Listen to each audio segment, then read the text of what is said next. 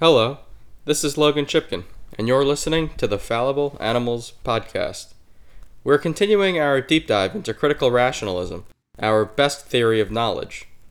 Last time, we covered a few core concepts of the theory that scientific theories must be falsifiable or testable, that all intellectual pursuits are fundamentally about solving problems, and that science in particular is about solving problems in our worldview. We do this by guessing an explanation of some aspect of reality for which we previously had no explanation. This guess, this conjecture, is a theory. We then criticize that theory as well as potential alternative theories with every conceivable mode of criticism that we have. This includes, but is not limited to, experimental testing and the gathering of evidence. Those explanations that survive our criticisms we tentatively accept to be the solution to our problem, the explanation of the phenomena of our focus. Because all of our explanations are conjectural, there is no room for absolute certainty in this framework. Future modes of criticism, or just novel evidence, could always render a theory problematic. But if that's the case, does science ever really progress? Is there a direction to the growth of knowledge?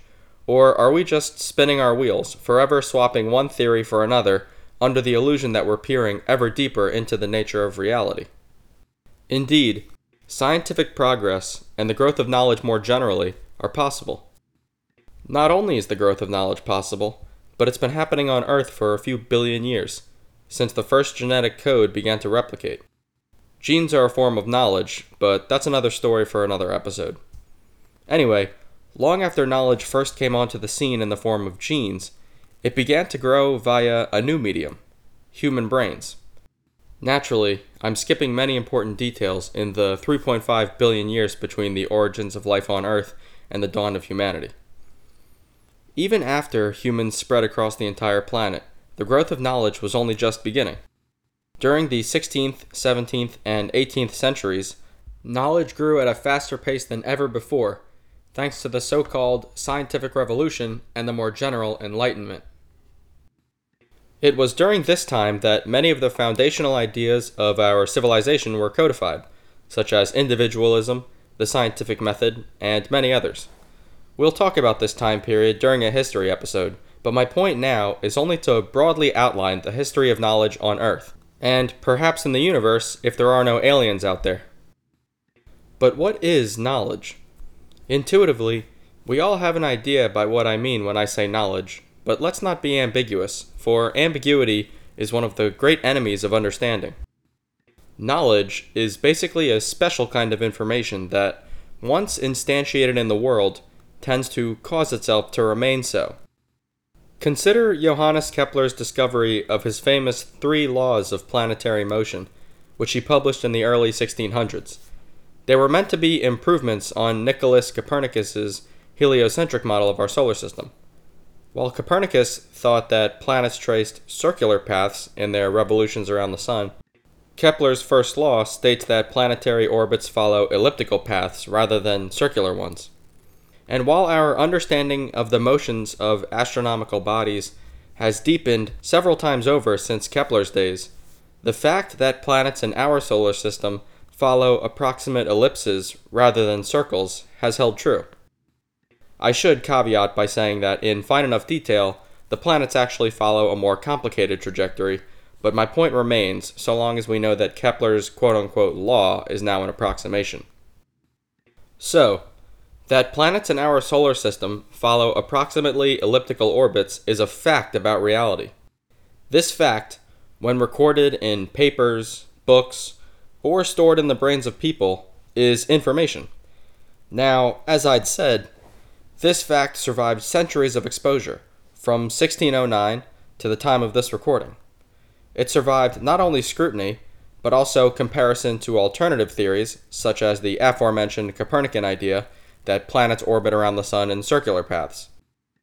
Kepler's elliptical path idea has traveled across time and space, from 17th century Europe into your ears, wherever and whenever you're listening to this. And this information has not been a passive traveler, it is a cause of its own propagation. Had the idea ever been shown to be false, for example, by contradicting observations of the motions of, say, Venus or Neptune, then this elliptical path idea would have gone extinct, only to be found in the history books. But it's not just in the history books, it's in the science books. So the merits of this idea, namely its survivability in the face of attempts to criticize it, have caused it to remain instantiated in the world. Contrast this with Copernicus's rival idea that planets revolve in circular paths.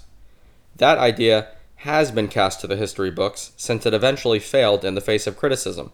In this case, it failed to account for the astronomical data as compared with Kepler's idea. To reiterate, then, knowledge is just sticky information. Once it's instantiated in the world, it causes itself to remain so. Like all good definitions, this refines and reshapes our intuitive notion of knowledge into workable physical terms. Finally, I should say that this definition emerges naturally in our deepest theory in physics, which is called constructor theory. We'll switch gears in the next episode and talk much more about this theory, but I thought I'd mention it now. I've also added a link to the foundational paper on the theory in the show notes page. Can this thing we call knowledge grow? Is our knowledge of how reality works increasing? Are we really understanding ever more of the world as our admittedly conjectural theories rise and fall over the centuries? Consider the example we had just discussed when teasing out the definition of knowledge. Copernicus conjectured that the Sun was the center of our solar system and that the Earth and the other planets revolved around it. This was itself an improvement upon the previous prevailing theory, but for now we're focused on the successor to Copernicus, not his predecessor. So from 1543, when Copernicus published the heliocentric model in his book on the revolutions of the celestial spheres, until 1609, when Kepler published his first two laws in his book, Astronomia Nova, our best theory of the solar system was that planets revolved around the Sun in circular orbits. Crucially, while Kepler contradicted Copernicus with respect to the shape of the planets' trajectories, he kept Copernicus's idea that the planets revolve around the Sun in the first place. This may seem trivial, but is in fact crucial to the growth of knowledge. While Kepler was scrutinizing astronomical data, crunching numbers, and ascertaining the patterns underlying the planet's movements, the Italian Galileo Galilei was not only gazing at celestial bodies with his telescope, but he was also studying more terrestrial phenomena, such as swinging pendulums and the dynamics of falling objects. Galileo is famous for a host of contributions, one of which is the popularization of experimental testing as a crucial step in the scientific method. He called such a test a cimento, which translates to ordeal. Actually, although Kepler and Galileo never met, they did correspond and bond over their mutual acceptance of the heliocentric model of our solar system. Their dispositions stood in stark contrast. Kepler was motivated by a religious and even mystical faith that God created an orderly and mathematical universe. For Kepler, the sacred and the mathematical were one and the same. Galileo was much more grounded in his approach to science, working to solve problems for their own sake rather than for some divine purpose. And while Kepler had almost become a Lutheran minister, making him quite literally the church boy of the pair, Galileo had always been a heretical type. He never finished his degree, but nevertheless became a brilliant academic lecturer, becoming known for his wild, biting lectures. He also had a taboo love affair with a much younger woman. Kepler, meanwhile, was too physically impaired to even work most jobs, thanks to a smallpox episode from his childhood. Small wonder it was Galileo and not Kepler who famously clashed with the Catholic Church. In one of his letters to Kepler, Galileo wrote, I wish we could laugh at the extraordinary stupidity of the mob. What say you about the foremost philosophers of this university, who, with the obstinacy of a stuffed snake, and despite my attempts and invitations a thousand times, they have refused to look at the planets, or the moon, or my telescope. Galileo contributed to a wide array of fields, including astronomy, engineering, and, importantly for our purposes, the scientific method itself and the physics of falling bodies, both of which I had mentioned earlier. Although probably apocryphal, the story goes that by dropping objects of various weights from the Leaning Tower of Pisa, Galileo demonstrated that objects accelerate or speed up at the same rate as they fall towards the Earth, reaching the Earth's surface at the same time if they fall from the same height simultaneously. This was significant in the history of ideas because it was a refutation of one of the great Aristotle's many theories, this time his theory of motion, which posited that heavier objects should fall faster than lighter ones, and that a net force on an object is what causes it to move with a constant speed. This was one of several episodes during the scientific revolution and Enlightenment period in which an idea of Aristotle was challenged and overturned by innovative thinking and rigorous scientific methodology. By the time Kepler and Galileo had been laid to rest in the 1630s and 1640s, respectively, we had not only Kepler's three laws describing the motions of the planets, but also Galileo's contributions to our understanding of motion of terrestrial objects, including the fact that objects fall with a constant acceleration and at a rate that's independent of their mass. And Galileo formulated other important principles, such as the so called principle of relativity which is that the laws of motion are the same for all non accelerating frames of reference. Enter Isaac Newton and his epic defining three book work, Principia Mathematica. Published in 1687, the Principia is a detailed account of the so called classical mechanics, humanity's first successful universal theory. It includes not only Newton's famous laws of motion and his law of gravitation but the book also shows explicitly how the theory accounts for disparate phenomena such as the dynamics of ocean tides and the orbits of comets. Crucially, Newton derived Kepler's three laws. So while Kepler merely found a pattern in data and guessed an equation that seemed to hold true for the planets, Newton postulated deeper, more general laws and derived Kepler's quote unquote laws as consequences of the theory for particular circumstances. Similarly, Newton's theory accounts for Galileo's observations that objects accelerate at the same rate in exact, elegant terms. Although the concepts of Newton's theory, such as force, momentum, and mass, had been developed before him, he unified them into one grand explanation of the motion of matter, from swinging pendulums to firing cannonballs to falling objects on Earth to the orbits of celestial bodies beyond. Kepler's and Galileo's work turned out to be special cases that held true under particular circumstances for which Newton's theory could easily account. The story behind the impetus of Newton finally writing and publishing Principia Mathematica is actually pretty funny, but that'll be a story for another episode. Newton's theory, classical mechanics, not only explained the phenomena and corresponding mathematical patterns that Kepler and Galileo discovered, but it also explained more phenomena that no one had previously been able to explain. For any isolated system, if you knew the initial state of the system and all of the forces acting on it, Newton could, in principle, tell you its state at any later point in time.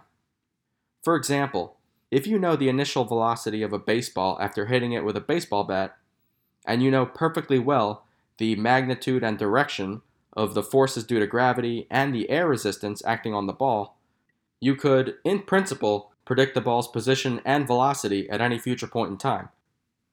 This was a new way of thinking, a new mode of explanation.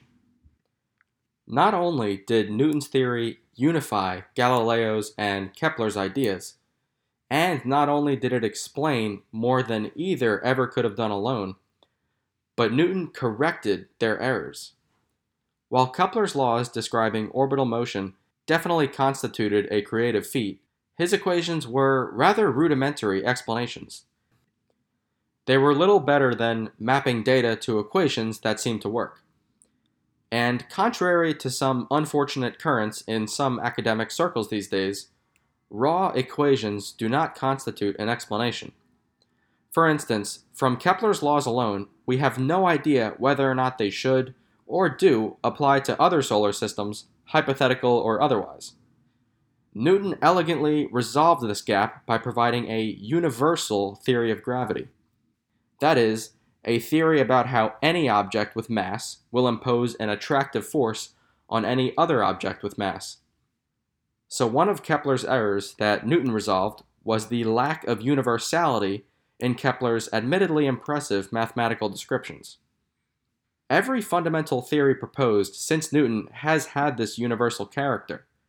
This feature is so prevalent that it's rarely made explicit, but it's worth remembering that, once upon a time, scientists merely tried to explain one or a handful of phenomena at a time.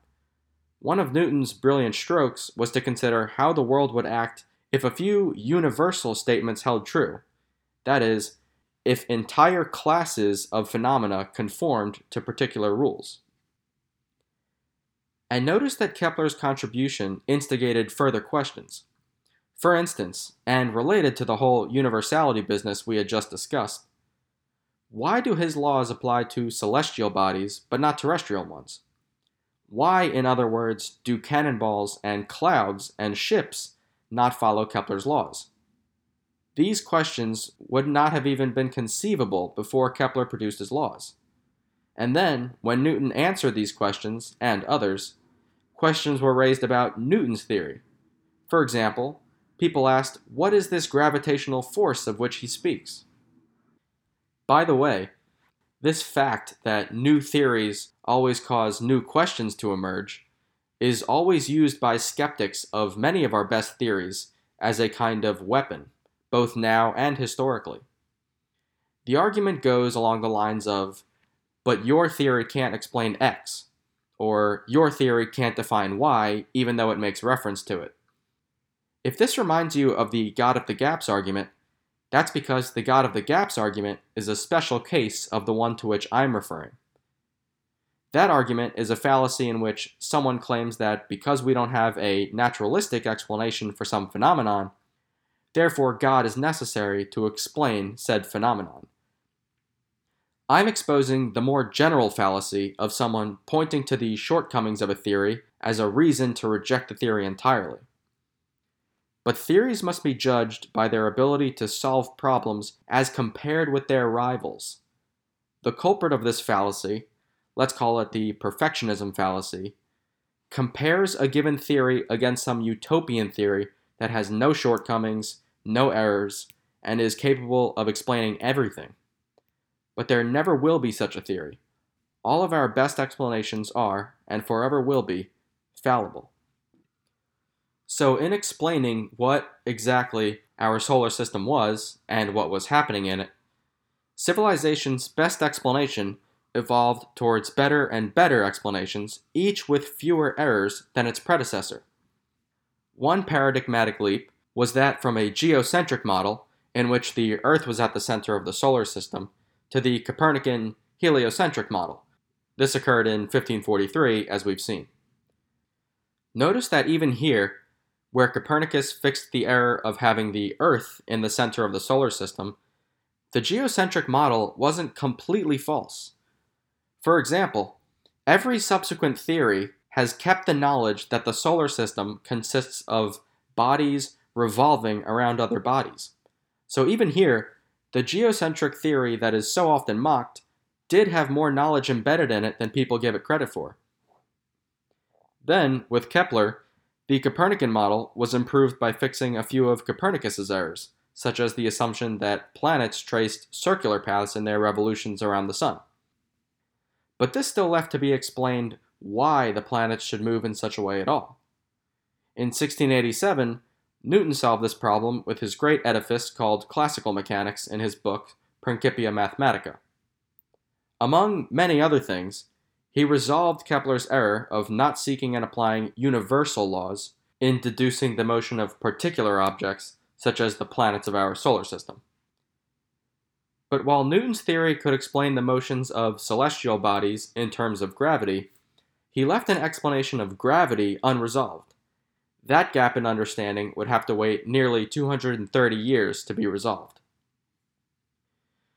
I could have begun this ever improving chain of explanations earlier in the history of civilization, and I could have ended it in present day, but I think I've made my point. In explaining some aspect of reality, we conjecture a theory or an explanation. Even if successful, that explanation will inevitably have gaps, errors, and shortcomings.